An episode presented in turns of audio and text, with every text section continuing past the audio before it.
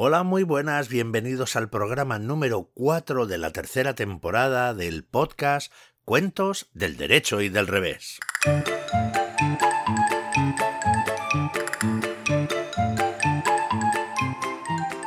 Y saludamos a nuestros queridos colaboradores, sin los cuales este programa sería un imposible, el querido Pirata Burete.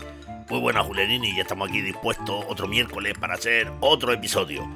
También a nuestra querida gallina Nati Kismikis. Hola, hola, hola, Julianini, ¿qué tal estás? Ay, madre mía, qué ganas tengo, qué ganas tengo de viajar a algún sitio y de escuchar sus cuentos, de inventar un cuento nuevo. Eso está muy bien, Nati. Que haya ganas, que tengamos ganas de hacer un montón de cosas. Y por supuesto a nuestro queridísimo perro Parkinson. Hola, hola Julianini. Muy buenas, muy buenas. Encantado de estar aquí con mis amigos y amigas para poder hacer otro nuevo episodio. Otro nuevo episodio en el que, como siempre, vamos a viajar en algún lugar alrededor del mundo, pero mirad, antes me gustaría hacer un pequeño alto. Ay, Julianini, ay, Julianini, ¿qué pasa? ¿Qué pa- ocurre algo? No, no, no, no, nada, nada malo, desde luego, nada malo.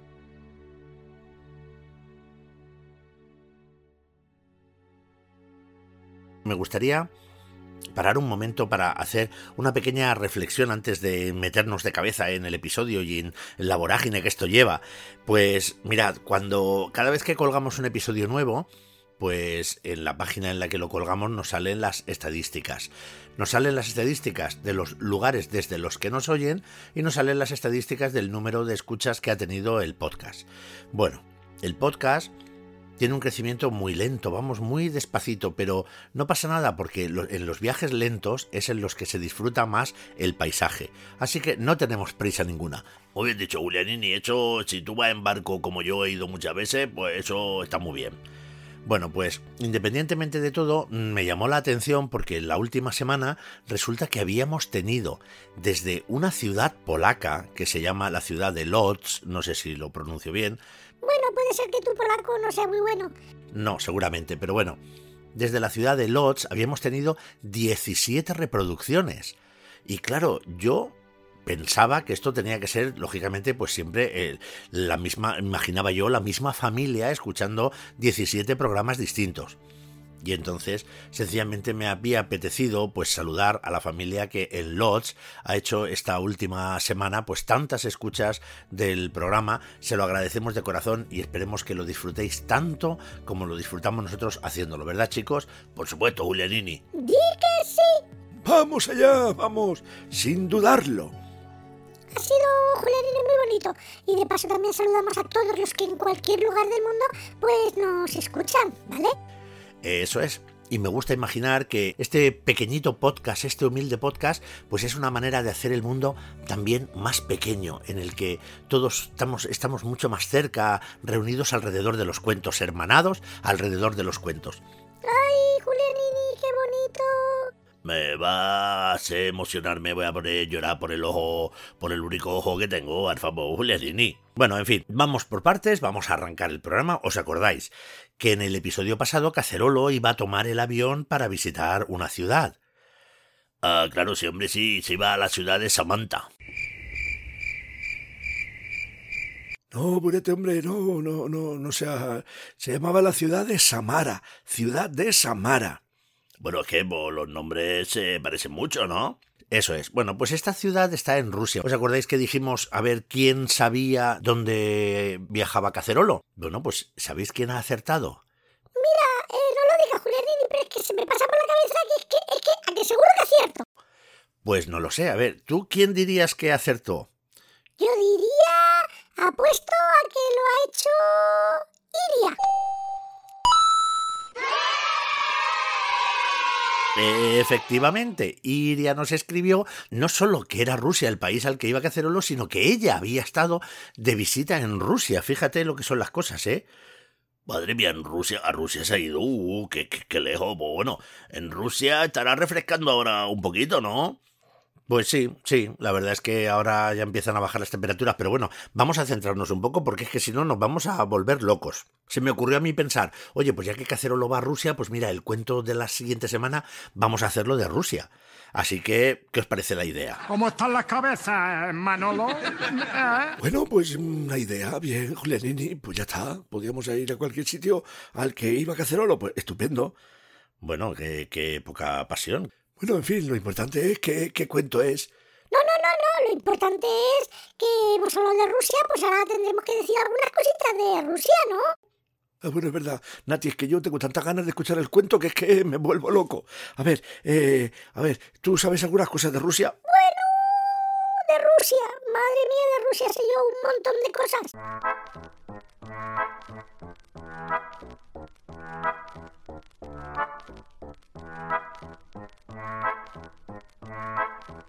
Bueno, a ver, vamos por partes. Eh, ¿En qué continente está Rusia? Bueno, pues ahí ya empezamos con un pequeñito problema. ¿Ah, sí? ¿Y eso por qué?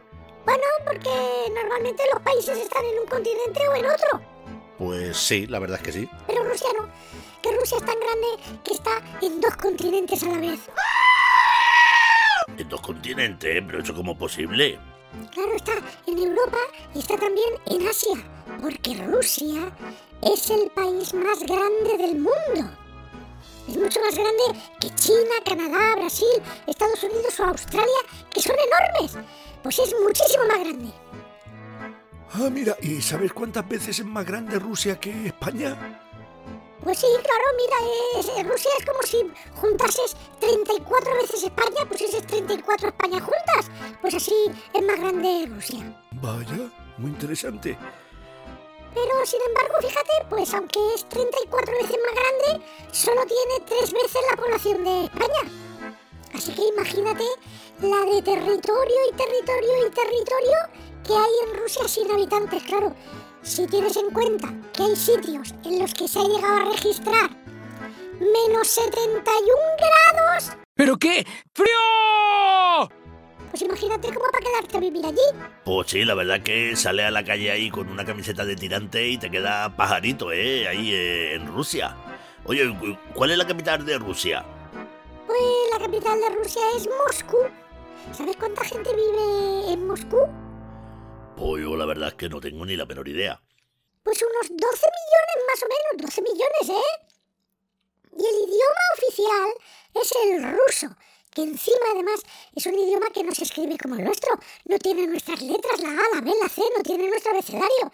Tienen otras letras y su abecedario se llama el abecedario cirílico. Vaya, interesante, que viene... Viene, viene ese abecedario, parece ser que tiene su origen del griego. Es una adaptación del abecedario griego que también es distinto. Madre mía, a mí, mira, de verdad es que con tanto dato es que me da dolor de cabeza, es que esto es una cosa... Es muy interesante todo esto que estás contando, Nati, pero, pero... Oye, pero ¿o- ¿oís eso? ¿Estáis oyendo eso?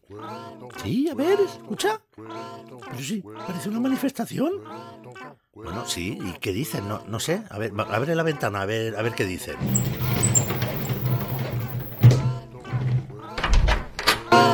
Cuento, cuento, cuento, cuento. Pero vamos a ver, criatura, pero ¿por qué pedí un cuento si ya vamos a contar el cuento? Estáis aquí pidiendo cuento, cuento, cuento, pero si lo va a contar, ¿no, Lerini? Claro, claro que lo vamos a contar. De hecho, es que lo estamos grabando. Venga, anda, marchaos, marchaos, id a casa a escuchar el podcast. Cuento, cuento, cuento, cuento, es que sí, que marchéis. Venga, hala. cuento, cuento. Cuento, cuento, cuento. Pero ¿quién sigue ahí diciendo ahora cuento, cuento, cuento? Vaya, mira quién es. Es el asesor del todo. Que no se ha enterado. Cuento, ¡Don cuento, cuento. Don del todo, anda, mm, cállate y, y márchate a casa. ¿Se puede saber qué estás haciendo? Por lo que me dijo usted, me dijo, organiza unas manifestaciones. Del todo, no. Yo te dije que te tomases unas vacaciones, no que me organizases unas manifestaciones, hijo mío. Bueno, mira, vamos a cerrar la ventana porque es que esto, esto, esto es imposible. Yo, hay una cosa que no entiendo, es con las ganas que tengo yo de hacer alguna vez un programa en el que las cosas vayan bien, en el que no tengamos estos líos, estos jaleos, que llamen a la puerta, que haya manifestaciones en la calle, y es imposible, es que desde el episodio 1 de la temporada 1 no hemos tenido un capítulo en paz. Bueno, Lerini, vamos ver, vamos a relajarnos, vamos a respirar hondo. hoy, ¿qué cuento va a contar? Porque si no, nos vamos a tirar aquí toda la mañana y aquí no estamos haciendo nada. Pues mira, hoy nos vamos a Rusia, vamos a contar un cuento clásico ruso que se titula Kolobok. Y su versión del derecho dice así.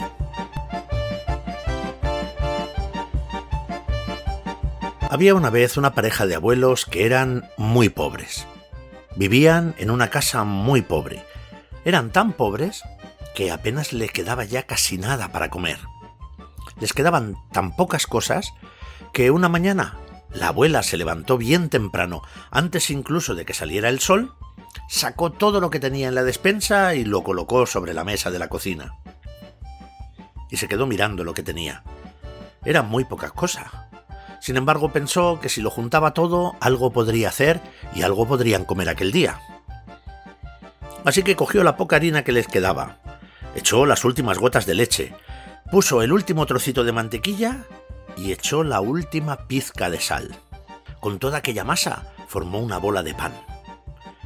Y resulta que en Rusia, como estamos contando este cuento en Rusia, pues en Rusia a esa bola de pan le llaman kolobok. Así que cuando la abuela había terminado de amasar a kolobok, lo metió en el horno y cuando terminó de hornearlo salió de allí una bola de pan, con un olor impresionante que despertaba el apetito. Así que como estaba tan caliente, la abuela hizo lo que se hace en muchos cuentos. Cogió a Kolobok, que estaba ardiendo con mucho cuidado con un trapo para no quemarse, y la dejó en la repisa de la ventana. Y este es el momento en el que comienza la historia de Kolobok. Ahí estaba Kolobok, tan tranquilo, refrescándose en la ventana cuando de pronto se miró y dijo Madre mía, pero qué guapo he salido, es que soy hermosísimo. Sería una lástima que me quedase aquí y que nadie pudiera disfrutar de mi belleza. Mira, ya sé lo que voy a hacer. Voy a irme a dar un paseo y así todo el mundo podrá ver lo guapo que soy. Y sin pensárselo dos veces con esta idea en la cabeza, Kolobok saltó de la repisa a la tierra y rodó por el camino alejándose de la casa de los abuelos. Iba contentísimo rodando y rodando. Y rodando y rodando como iba, se encontró de pronto con una liebre. La liebre, en cuanto vio a Kolobok, lo primero que se dio cuenta era de lo apetitoso que resultaba, y al olerlo se dio cuenta que era mucho más apetitoso. Así que la liebre miró a Kolobok y le dijo Oye, Kolobok, estás muy bueno y sabroso. ¿Por qué no me dejas que te coma un poquito? Es que se me hace la boca agua nada más mirarte. Y Kolobok, que era muy presumido, estaba encantado de que la liebre le dijera que era hermoso, se hizo el interesante y le contestó. Sí, sí, sí, sí, sí, que te lo has creído tú, liebre. Solo me faltaba esto. La abuela me ha hecho con el poco de harina que le quedaba en la despensa, con las últimas gotas de leche, la última pizca de sal y el último trocito de mantequilla. Y como yo soy tan guapo, me he marchado de casa para que me vea todo el mundo. Así que he dejado al abuelo, he dejado a la abuela, y a la liebre también la dejaré. Y diciendo esto, se alejó rodando por el camino, dejando a la liebre con un palmo de narices, y por supuesto sin comerse a Kolobok.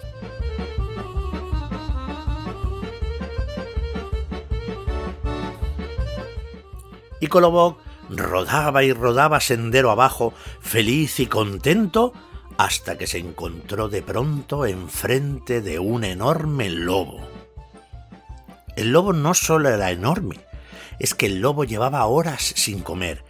Era un lobo hambriento, tenía un hambre tremenda y en cuanto le llegó el olor de Kolobok, se le despertó el apetito y las tripas le sonaban. El lobo se acercó a Kolobok y le dijo Oye, Kolobok, qué guapo eres. ¿por qué no dejas que te coma un poco? Y Kolobok le contestó, sí, sí, sí, sí, que te lo has creído tú, lobo. Solo me faltaba esto. La abuela me ha hecho con la última harina que le quedaba en la despensa, con las últimas gotas de leche, con el último trozo de mantequilla y con la última pizca de sal.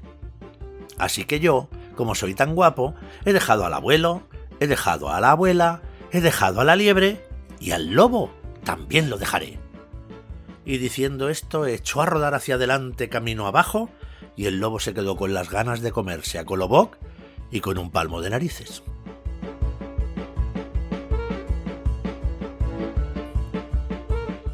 Así que Coloboc seguía su camino cada vez más contento y orgulloso. Estaba encantado de lo guapo que era y sobre todo estaba encantado de que todo el mundo le parase durante el camino para decirle lo guapo y apetitoso que era. Iba pensando en la admiración que despertaba en todos cuando de repente tropezó con un oso enorme. Pero verdaderamente enorme.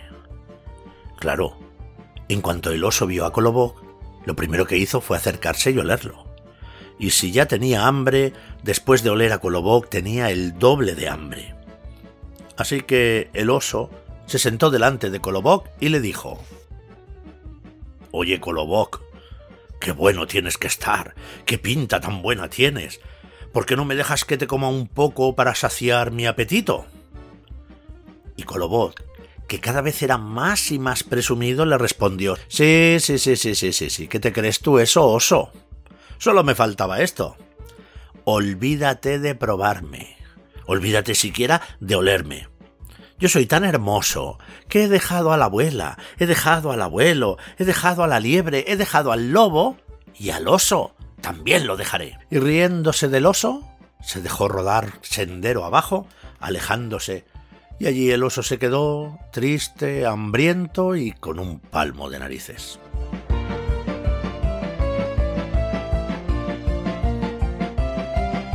Y Coloboc, Coloboc estaba tan feliz de que todo el mundo le parase para decir lo hermoso que era, que creía que estaba a punto de estallar de tanta felicidad.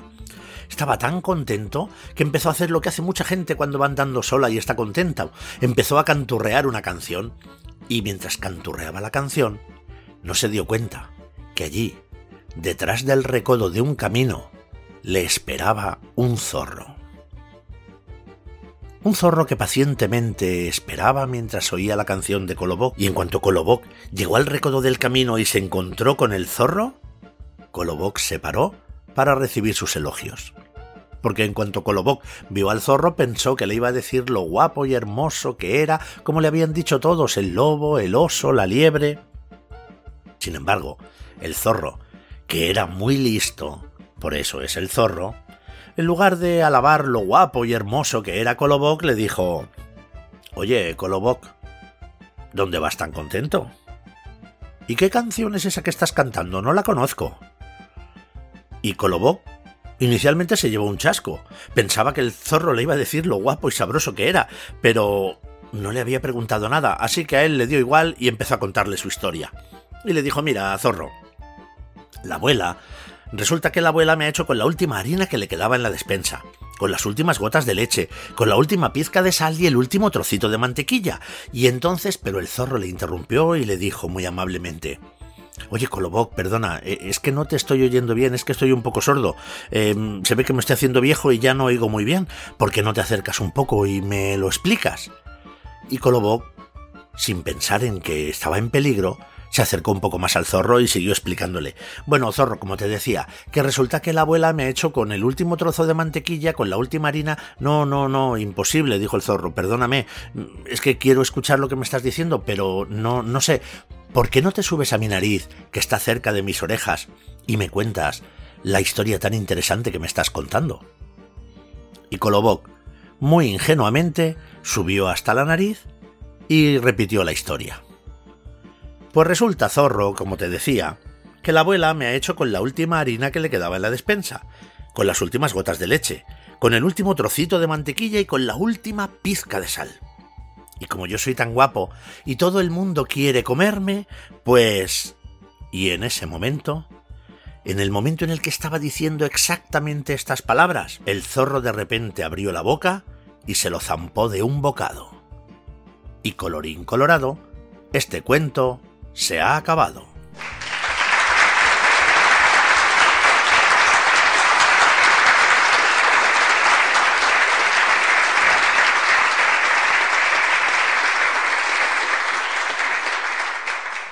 Estupendo cuento.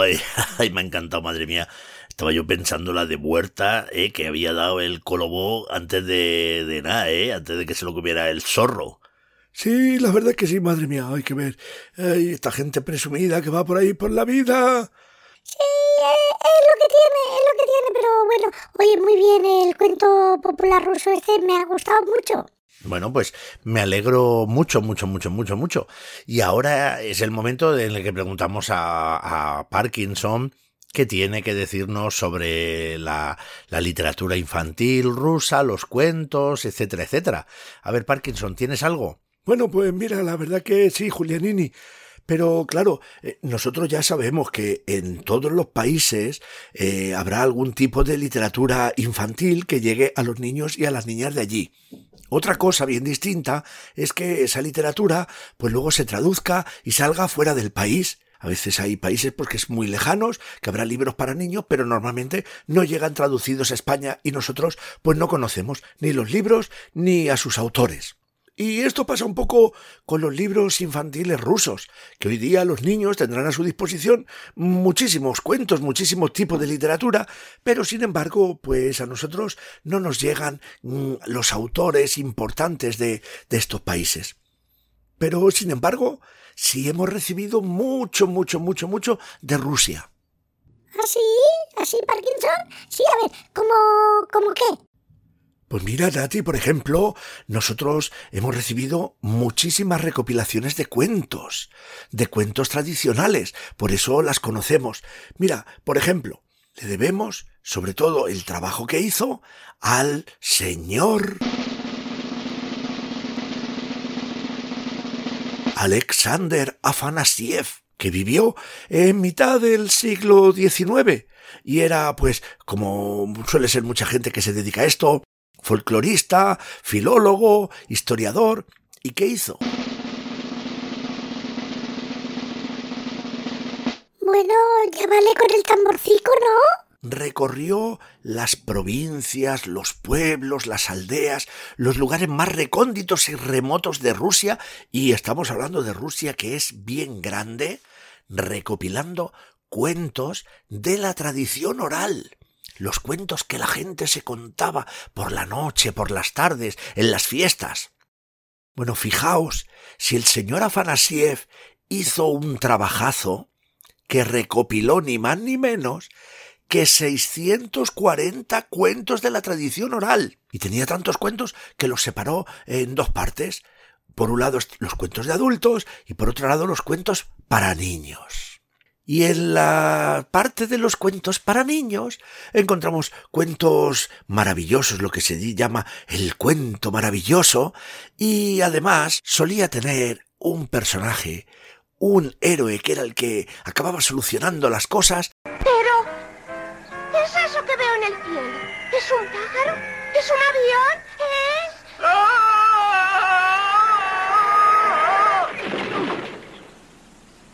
Super coco!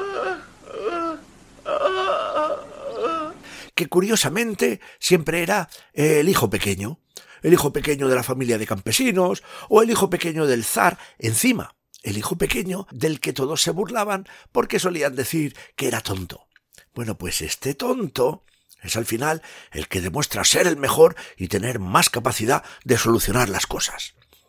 Y hoy creo que es un buen momento para acordarse del señor Afanasiev, eso es, eso es, Parkinson, del señor Afanasiev, y de toda la gente que hace lo mismo que el señor Afanasiev, que sigue recopilando y recopilando. Porque esto no es una cosa que se hizo en su momento. Hoy día hay gente que sigue buscando recopilar todo lo que se va contando de viva voz en un montón de sitios. Aquí en España tenemos también muchísimos ejemplos de gente que se dedica a, recopilar y a conservar, a escribir, a hacer libros.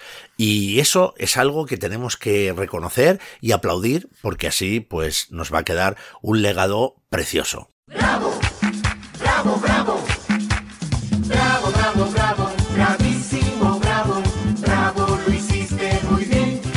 Bueno, sí, Julianini, muy bien. El señor Afanasiev, que por cierto a mí es que no sé, pero Afanasiev me suena del verbo afanar, ¿no? No, hombre, pero no creo que tenga relación. Ay, de verdad, Purete, que es que eres de lo que no hay. ¿Eh, ¿Del verbo afanar? Sí, bueno, el verbo afanar es robar, pero no era el señor Alexander Ladrón, era el señor Afanasiev, no, no lo traduzcas así, porque eso es otra cosa. Bueno, vamos a centrarnos, porque si no nos vamos por las ramas y bastante locura ya es este podcast en general. Hemos contado el cuento del derecho y ahora es el momento de contar la versión del revés del cuento ruso titulado Kolobok. Había una vez una pareja de abuelos que eran muy pobres. Vivían en una casa muy pobre. Eran tan pobres que apenas le quedaba ya casi nada para comer. Les quedaban tan pocas cosas que una mañana la abuela se levantó bien temprano, antes incluso de que saliera el sol, sacó todo lo que tenía en la despensa y lo colocó sobre Chico, la mesa de la chico, cocina. eh, estoy preocupado, ¿eh? Y se quedó mirando. ¿Y eso? Era muy Pues no ves que el Julianini está contando la versión de. Juntaba todo, Sí, sí, ya lo sé, la estoy escuchando. Pero no os dais cuenta que es la misma versión que la del derecho, exactamente la misma, mira, escucha. últimas gotas de leche, puso el último trocito de mantequilla y echó la última pizca de sal. Con toda aquella masa formó una bola de pan. Y resulta que en Rusia, como estamos contando este cuento en Rusia, pues es en verdad. Rusia, a esa bola de Pobre hombre. Creo que se está haciendo mayor y se le está yendo un poco la cabeza. A ver, ¿podéis dejar de cuchichear? Que así no hay quien se ponga a contar un cuento. A ver, a Julianini, es que no te lo queríamos decir. eh, mm, está, está un poco cucucu, Julianini, porque estás contando el mismo cuento. Ah, ¿sí? ¿Vosotros creéis? ¿Podéis prestar un poquito de atención? Venga, vamos a continuar. Lo colocó en la repisa y aquí comienza la historia de Tortapán.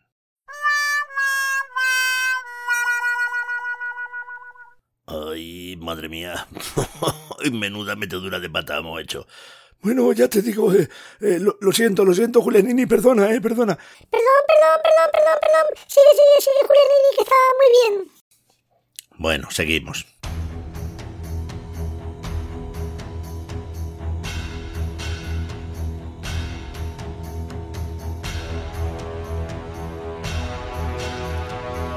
Tortapán, cuando estaba en la repisa, se miró y se dijo, Madre mía, pero si soy el panecillo más bueno del mundo. Soy un bocado digno de un rey. No soy digno de que me coma cualquiera, solo me puede comer un rey. Miró a su alrededor y vio a la pareja de ancianos que estaban allí trajinando por la casa y desde luego no le parecieron dignos de ser quienes se lo comieran. Así que se dejó caer de la repisa y aprovechando la pendiente hacia abajo, se marchó rodando y rodando y rodando en busca de unos reyes que fueran dignos de comérselo. Así que Tortapán estaba encantado, bajaba por el camino contentísimo, rodaba y rodaba y rodaba hasta que de pronto...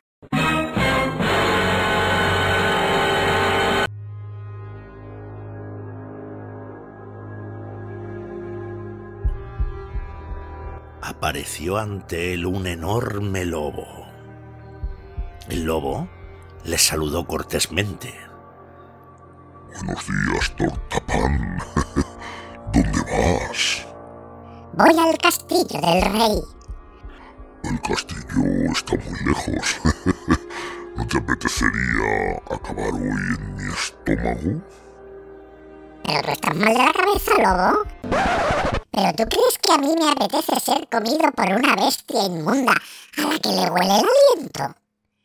Que sepas que yo estoy hecho con la harina del trigo de las hadas. Así que no me catarás, porque yo soy tortapán. Y diciendo esto, rodó y rodó y el lobo se quedó entre hambriento y enfadado. Entre enfadado y hambriento. Enfambriento. Rodaba y rodaba y rodaba, muy despreocupadamente buscando el castillo del rey cuando de pronto...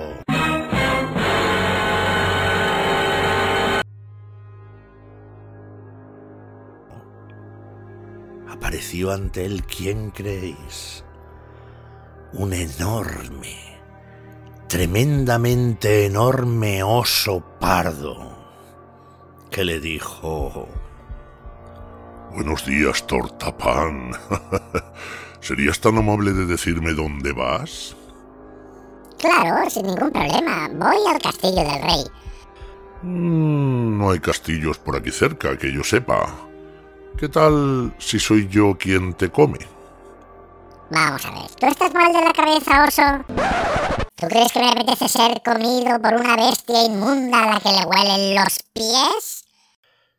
¿Me huelen los pies? Sí, te huelen los cuatro.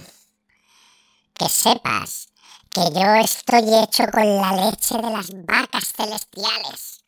Así que no me catarás, porque yo soy tortapan.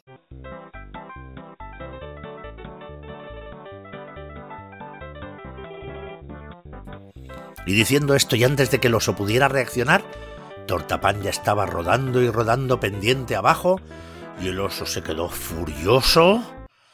Furioso, claro, porque era un oso, claro. Rodaba y rodaba y rodaba cuando, al girar por el camino,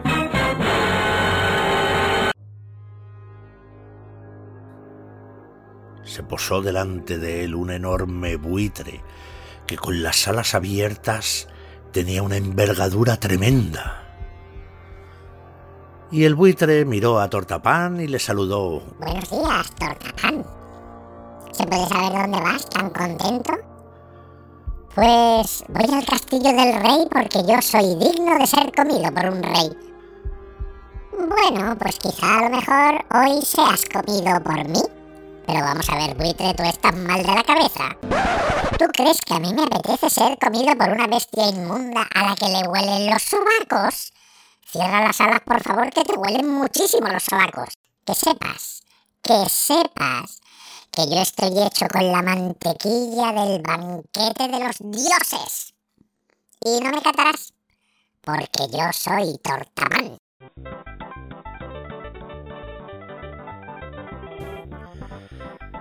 Y sin dejar tiempo al buitre a que reaccionara, se puso a rodar de nuevo pendiente abajo a toda velocidad y el buitre se quedó anonadado.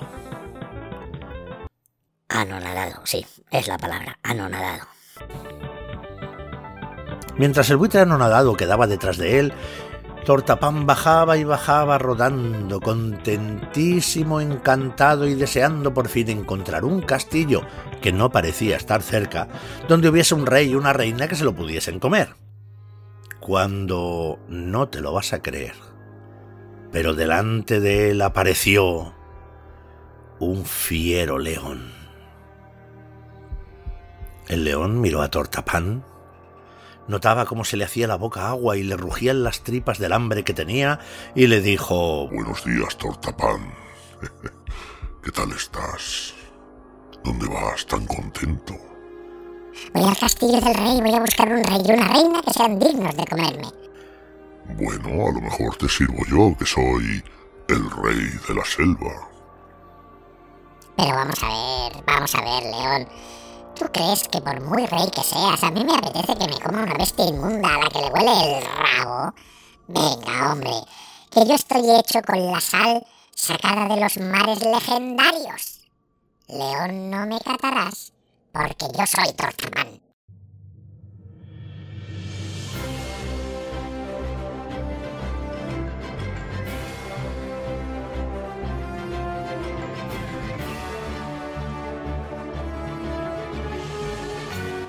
Comenzó a rodar y rodar y rodar que el león no tuvo tiempo ni siquiera de reaccionar. Se quedó patidifuso. Y rodando y rodando durante mucho tiempo porque no había un castillo cerca. Y cuando te digo mucho tiempo te hablo de mucho tiempo, de varios días rodando y rodando.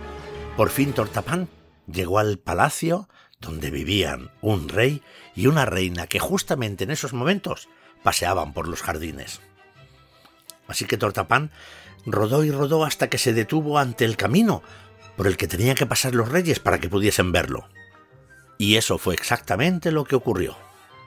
El rey y la reina detuvieron su paseo, miraron a Tortapán, el rey se agachó, lo tomó en sus manos, lo miró por delante y por detrás y dijo ¡Qué asco!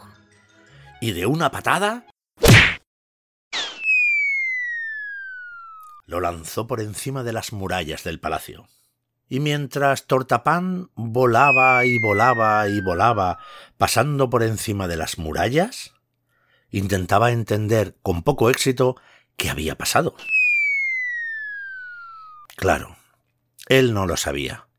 Pero había pasado tanto tiempo desde que había comenzado su viaje que ya estaba poniéndose malo, por no hablar de lo sucio que estaba de tanto rodar y rodar por los caminos llenos de barro y de polvo y de piedras. Y mientras subía por los aires, pensaba ¡Qué pena! Ahora no le aprovecharé a nadie. Pero hasta en eso se equivocaba el pobre de Tortapán, porque Tortapán voló y cayó justo entre el león, el buitre, el oso y el lobo, que en ese momento se habían juntado y estaban charlando amistosamente y muertos de hambre porque no habían comido nada. En cuanto Tortapán cayó en medio,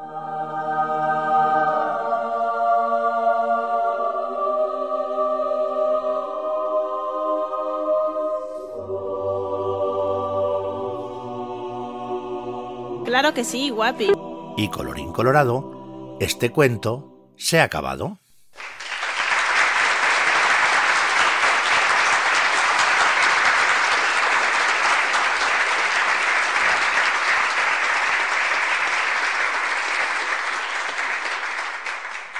¡Ay, las aventuras de Tortapán le está bien empleado por pasarse de listo! Sí, señor, muy bien. Yo me lo imagino ahí, menuda patada, le tenía que haber pegado al pan, ¿eh? Para salir por ahí por encima de, de las murallas. Ay, madre mía, el tortapán. Esto es cuando uno quiere algo porque se cree que es por encima, por superior a los demás. Mira, toma, catapumba. Bueno, ya hemos contado nuestras dos versiones del cuento, la versión normal, la versión que nos ha llegado, la versión que se contaba de, de viva voz a lo largo de los años y nuestra versión del revés, que no nos cansaremos de decirlo, Menudo pesado. que es una invitación a que tú, amigo y amiga, escribas e imagines tus propias historias. Cómo me encantaría, cómo me encantaría que dentro de, de, de 15 años, dentro de 20 años, decir, mira, estoy leyendo, estoy ahora comprando un libro de alguien que empezó en su momento escuchando el podcast, que le, mo- le motivamos a inventar historias, a ser creativo, a ser creativa, y hoy día, mira, nos presenta sus historias. Eso yo creo que sería una de las mayores satisfacciones de mi vida. Bueno, Guilerini, que te, enseguida te pone tú muy tiernecico, ¿eh? Venga, vamos a ver. Eh, ya lo hemos dicho, pues vamos a la sesión. Eso es. Ahora, en este momento, llega la sección...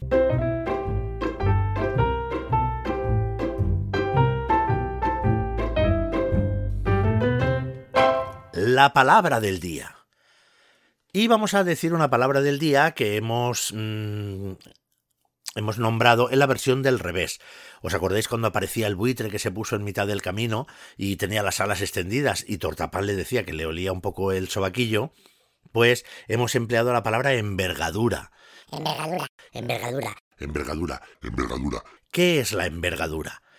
Pues para saberlo, hacemos lo que hacemos siempre, vamos al diccionario. Y el diccionario nos dice que la envergadura es la distancia entre las dos puntas de las alas de un ave cuando las tiene completamente extendidas. Te tienes que imaginar un, ave, un pájaro con las alas extendidas, pues la distancia que hay desde una punta a otra de sus alas, eso es la envergadura. Y claro, no solo se usa para las aves, también, por ejemplo, se usa para hablar de un avión. La envergadura de un avión es la distancia que hay desde la punta de un ala hasta la punta de la otra. E incluso, por ejemplo, si hay gente que es aficionada al baloncesto, verá que a veces dan los datos de altura, de peso de los jugadores y a veces dan los datos de la envergadura del jugador. Pues como el jugador no es un ave, no puede extender las alas, pero puede extender los brazos. Pues la distancia de una punta de una mano a la punta de la otra con los brazos extendidos sería la envergadura de un jugador. Bueno, mira, oye, pues qué interesante está esto, ¿eh? La envergadura, pues no lo había oído yo nunca. Y mira que soy una gallina, ¿eh? Pero nadie habla de la envergadura de las gallinas. Pues mira, no, no. Mm, yo he oído hablar de la envergadura pues de los buitres, de las águilas, de los halcones, Pero la verdad es que Nati tiene razón, de las gallinas no he oído nunca hablar de la envergadura.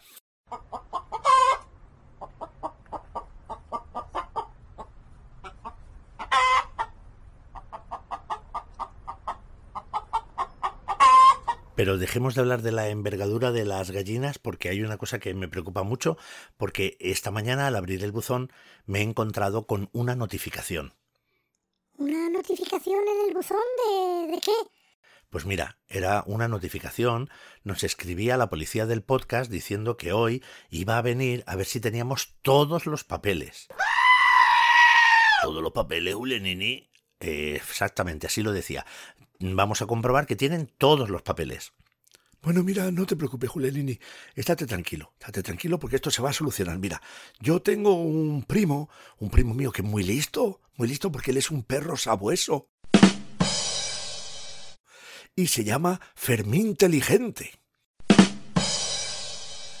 No solo es muy listo porque es un perro sabueso, sino que además ha estudiado Derecho. Mi primo es abogado. Así que voy a llamarle, ¿qué te parece? Le voy a llamar y le voy a decir que venga para echarnos una mano, que él con estas cosas de los papeleos se defiende muy bien. Oye, pues mira, me parece muy bien y oye, me quitas un peso de encima. Llama, llama, llama a tu primo. ¿Una llamada telefónica más tarde?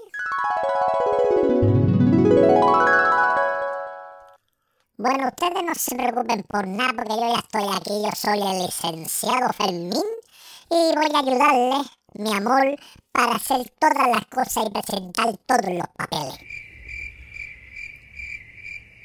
Oye, eh, Parkinson, ¿no nos habías dicho que tu primo era, era cubano?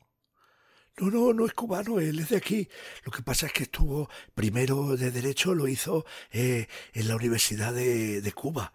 Ah, mira tú. Vaya hombre, pues mira, uy, el timbre. Hola, buenos días. Eh, soy la policía del podcast. A ver, los papeles. En un instante, mi cuate, no se preocupe, porque recién he llegado yo para echarles una manita aquí a mis cuates, los compas. Oh, ¿Y ahora, ahora por qué habla así? Es que estudió otro año en una universidad mexicana. Ah, vaya, vaya. Bueno, veamos, camarada, vamos a sacarle todos los papeles. Bueno, se me había olvidado decirte que también estudió otro año en Moscú. Sí, sí, bueno, venga, a ver, menos, menos tonterías y vamos, a ver, eh, los papeles, pero ya. Oh, aquí tiene, mire, mm, antes del invierno, los papeles de un cuaderno. Y de manera muy fina, el papel de cocina. Eh, ¿y- ¿Y ahora por qué habla así? Bueno, es que cuando está trabajando él habla así, esa es su voz. Madre mía, con tu primo, cómo está de la cabeza tu primo. Y blancos en un periquete, de folios un paquete. También nos viene al pelo este papel de caramelo. Papel de variedades para hacer manualidades. No me causa trastorno darle también el papel del horno. Y no es nada malo este papel de regalo. Menudo chollo. De papel continuo, un rollo. También le voy a dar pañuelos de papel sin usar. Y para acabar, un paquete entero de higiénico para el trasero. Bueno, a ver, vamos a repasar. Papel higiénico, papeles, eh, pañuelos de papel, papel continuo, papel de regalo, papel del horno, de manualidades, de caramelo, paquete de folios, de cocina y de cuaderno. Pues muy bien, está todo en regla. Mm, Hasta pronto.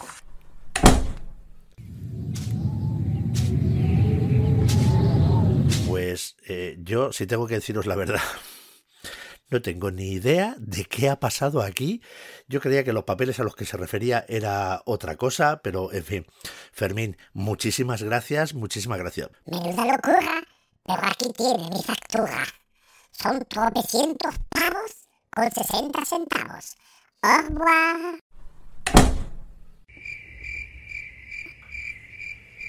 Bueno, se me había olvidado decirte que también el último año lo había hecho en París.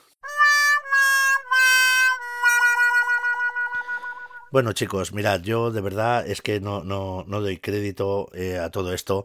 Yo creo que lo mejor es que hagamos un alto, llamemos a nuestro amigo Cacerolo, tengamos una conversación con él y podamos despedir este programa que cada día, de verdad os lo digo, está resultando más loco.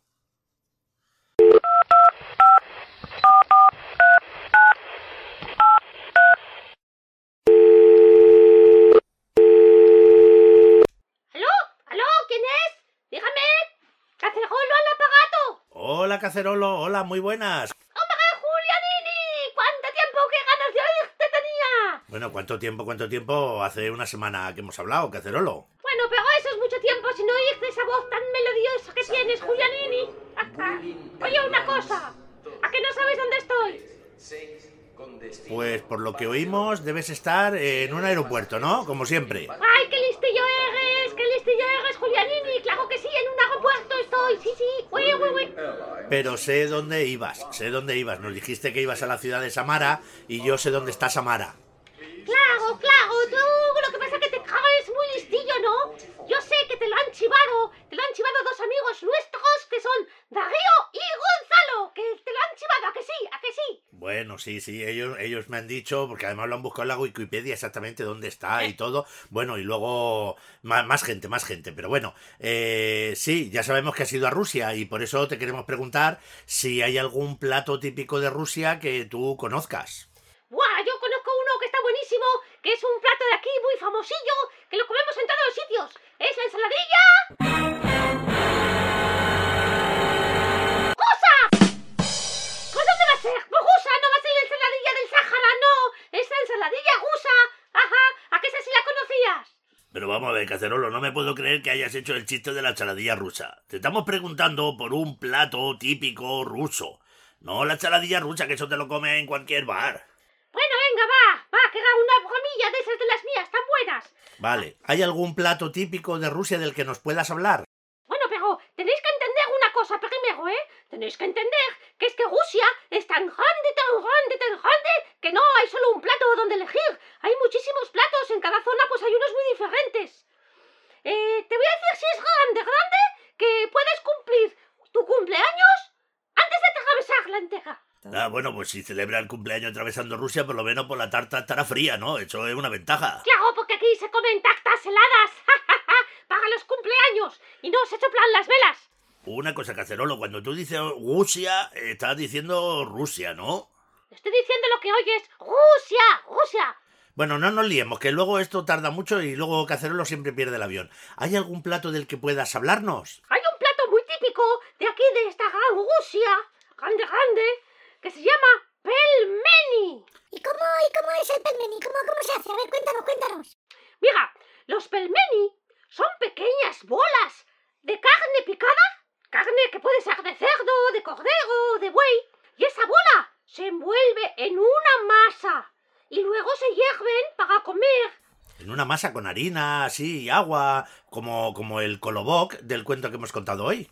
Ah, pues va a ser eso, claro, una masa con harina, con agua y luego pues amasando, como la propia palabra indica Julianini. ¿Y, y luego cómo se hace eso? ¿Eso se mete al horno? ¿Qué se hace con eso? Después de envolverlo en la masa, se hierve para comer. Se hierven así muy herviditos, muy ricos.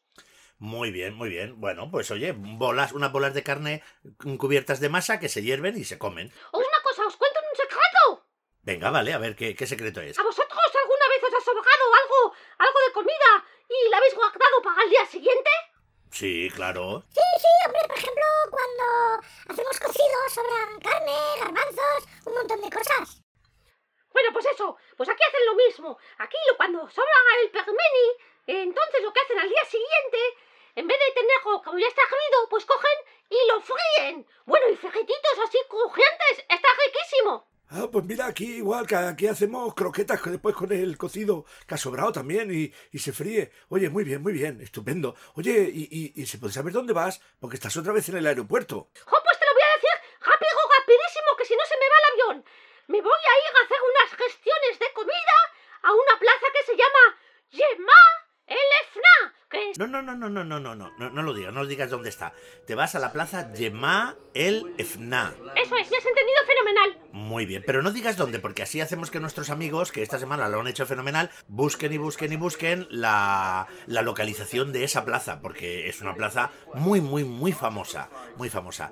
Eh, pero están dando ahí un aviso por megafonía. ¡Ay, que sí, que sí, que me están llamando! ¡Claro que han dicho! ¡Cacegolo, cacegolo el avión! ¡Me voy corriendo, me voy pitando!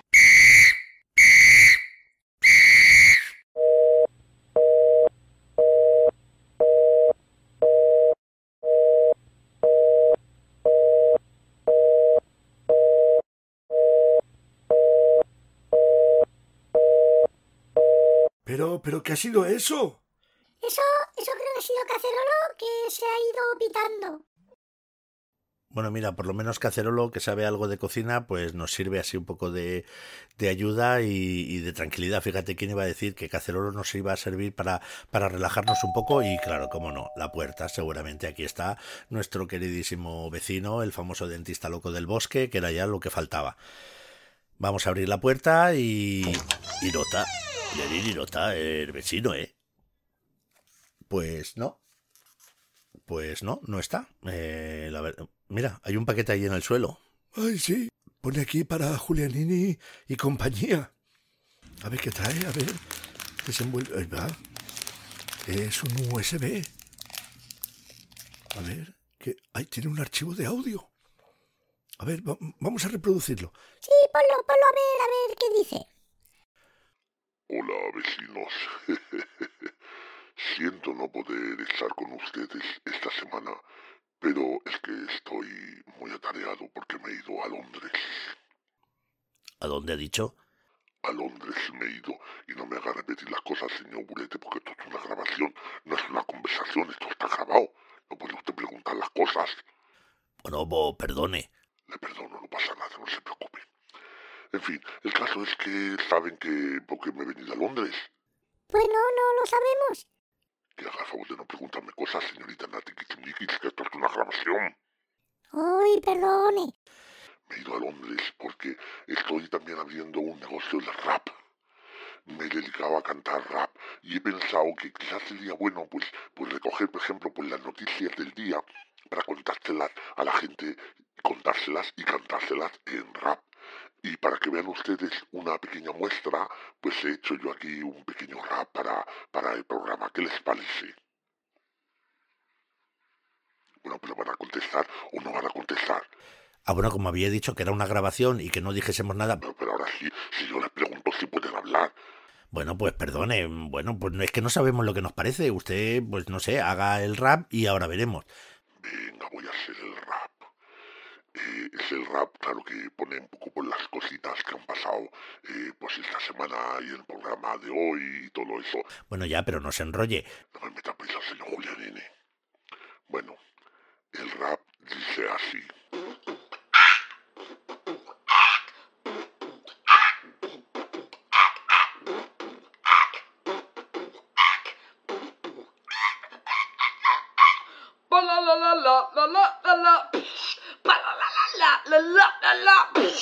Pa la la la la la la la la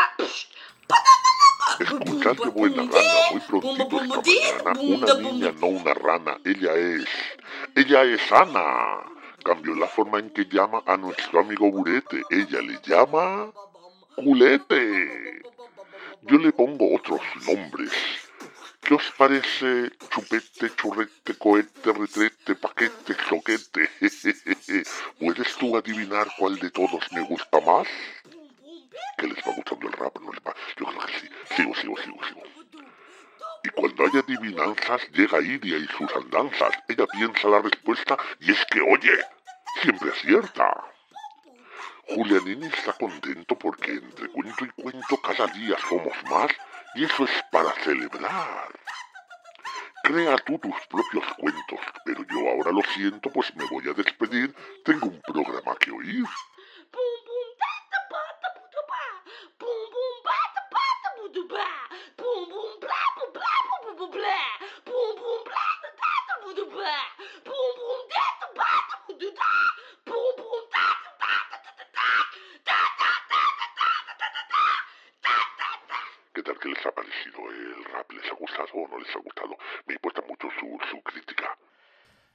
Bueno, pero vamos a ver, esto, esto usted lo quiere hacer de forma normal, o sea, usted quiere, pues eso, coger las noticias del día. Sí, o, cosas familiares, y entonces pues, pues la gente eh, me lo pide y yo le hago un rap y se lo mando, se llama rap personalizados. Se llama, se llama como Rap personalizados. Ah, rap personalizados. Eso rap personalizados. Bueno, pues nos parece muy bien la idea. Bueno, pues como no sé lo que les parece la idea, porque esto es una grabación y no podemos hablar, pues ya cuando vuelva ya me cuentan ustedes qué, qué les parece. Bueno, chicos, yo la verdad es que no sé, no sé. Pero este programa creo que más caótico no puede haber sido. Es el programa más caótico que hemos hecho en muchísimo tiempo. Así que yo creo que ha llegado ya el momento.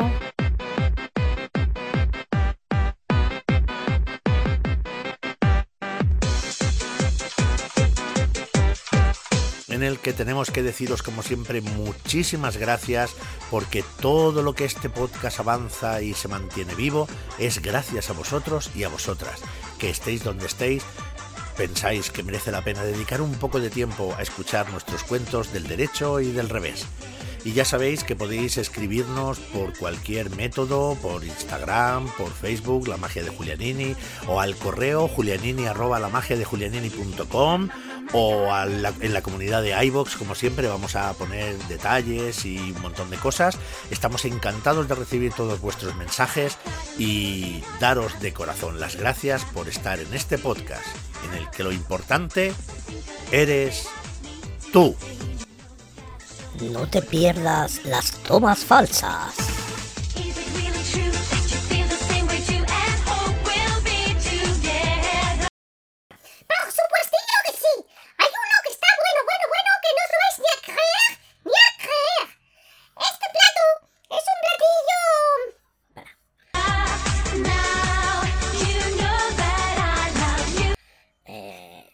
Fácil porque Rusia es un país muy grande. ¿Dónde está? Es que no lo veo.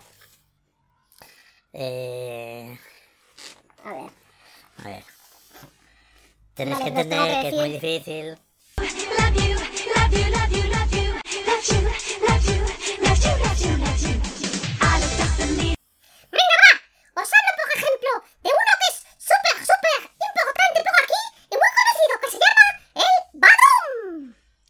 El badum, ese es un efecto de sonido del tambor. El, el pelmeni. ¿Dónde está? Vale. Bueno, venga, que hay un plato muy típico aquí que se llama el pelmeni. Vale. Pelmeni. Empieza, empieza otra vez. Hay un plato.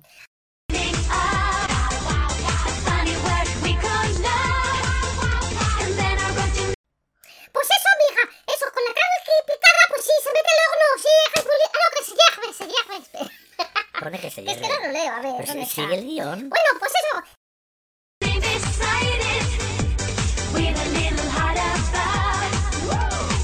Tengo que ir a poner unas cosas a la plaza Yema el Fna, que está en Y yo te paro. ¿Vale?